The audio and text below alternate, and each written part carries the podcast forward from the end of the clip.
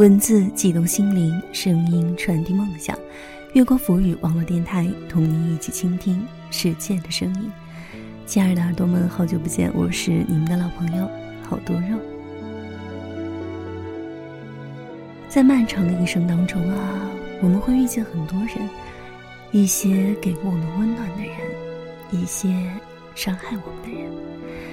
其实呢，我也曾经遇见过这样的一个人。年少轻狂的时候，想把所有青春的光亮、容颜全都赋予他。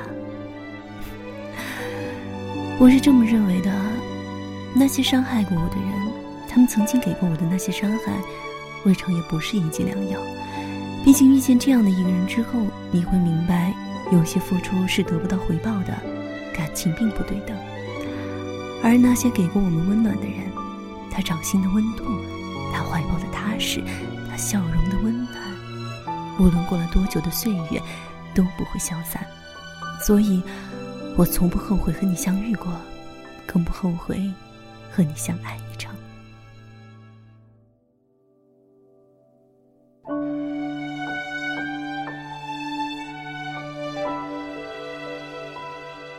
喜欢我们节目的耳朵，可以关注新浪认证微博“月光浮语”网络电台以及公众微信“城里月光”。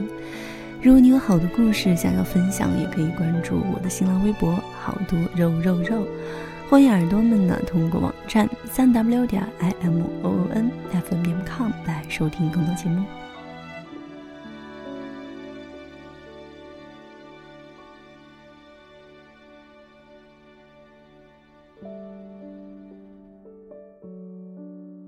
从未后悔和你相遇过，一心。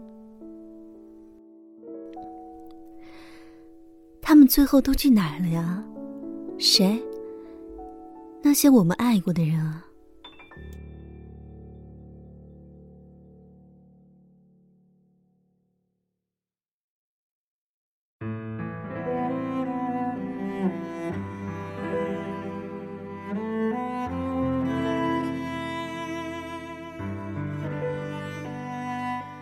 朋友和他自高中相识，都是鲜衣怒马的少年模样。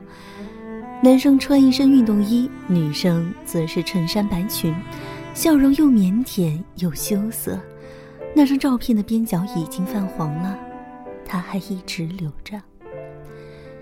也常见他俩一起骑自行车放学，女生的裙子逆着风飘起一个角，夕阳只留下一抹温润的橘黄。后来他俩一起读大学，还是人人艳羡的情侣，在网上上传一起旅游的照片，热烈耀眼，青春逼人。回复里满满的都是朋友同学的祝福。毕业之后，两个人都回到了家乡工作。我们全班同学都以为他俩肯定要结婚的。也是这样一个冬天，我跟他聊天，那时候他工作不顺利，我读研的生活差强人意。两个人都心有戚戚，我只好开玩笑说：“别跟苦兮兮的我心有戚戚了，你至少爱情是幸福的呀。”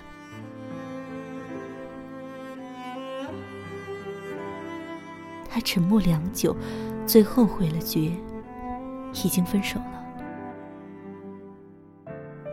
我大吃一惊，没再细问，后来才从别人口中得知了整个故事。竟和偶像剧里演了几百遍的恶俗桥段一样。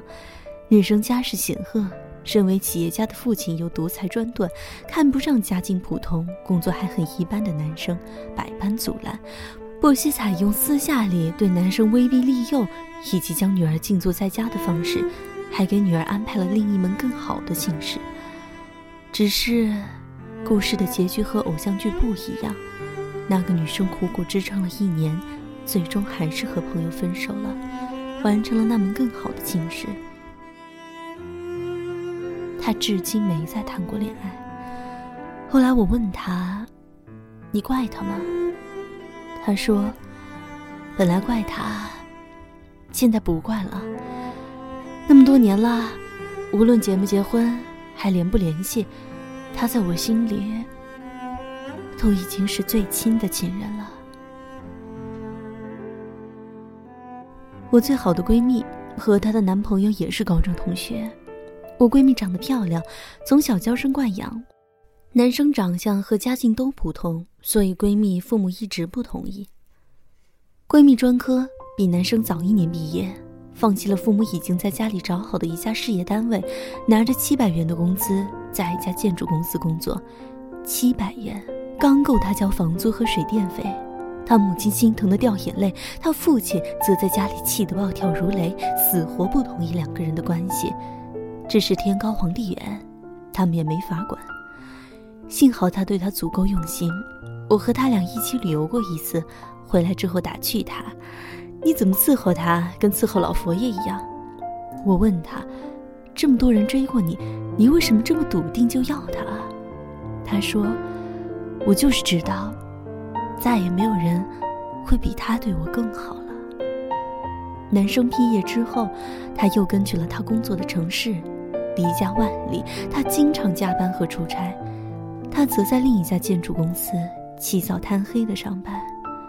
虽然他父母直到订婚那天才终于肯见一下准女婿，但他们这个月终于结婚了，近十年的爱情长跑终成眷属。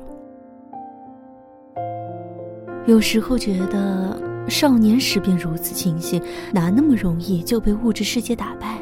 或者相知相守多年，爱情已经变成和亲情一样同呼吸共命运的事情，怎么还会想到要分开？或许是缘分尽了，人生有时候真的超出电视编剧的想象能力。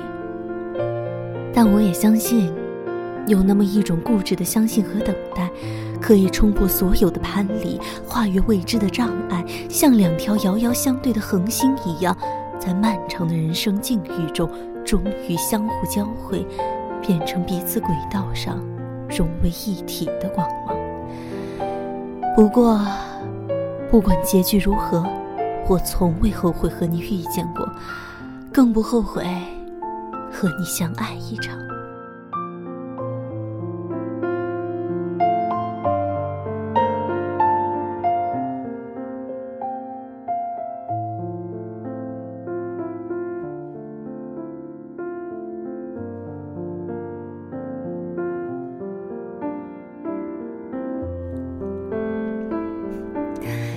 今天的节目就到这里，感谢各位耳朵的收听。喜欢我们节目的耳朵呢，也可以关注新浪认证微博“月光浮语”网络电台以及公众微信“城里月光”。如果你有好的稿件想要推荐给我的话呢，也可以关注我的新浪微博“好多肉肉肉”。月光浮语，我是好多肉，我们下次再见。